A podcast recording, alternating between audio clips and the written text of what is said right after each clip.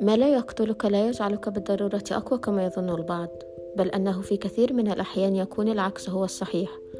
وهذا ما تخبرنا به دونا جاكسون وتؤكده الأبحاث المتطورة التي أثبتت أن التجارب المؤلمة التي يتعرض لها الطفل في سن مبكر قد تترك آثارا عميقة في تكوينه البيولوجي والنفسي بما يؤثر على طريقة تفكيره وسلوكه في المستقبل. سوف نبحر معا في هذا البودكاست في رحلة ممتعة ومثرية للتخلص من قيد الماضي الذي يمنعنا من المضي قدما.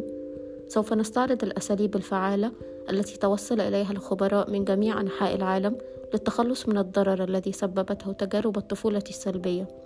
تذكر أنه أيا كان عمرك ومهما كانت تجربتك ما زال في إمكانك أن تكون الشخص الذي كان يمكن أن تكونه.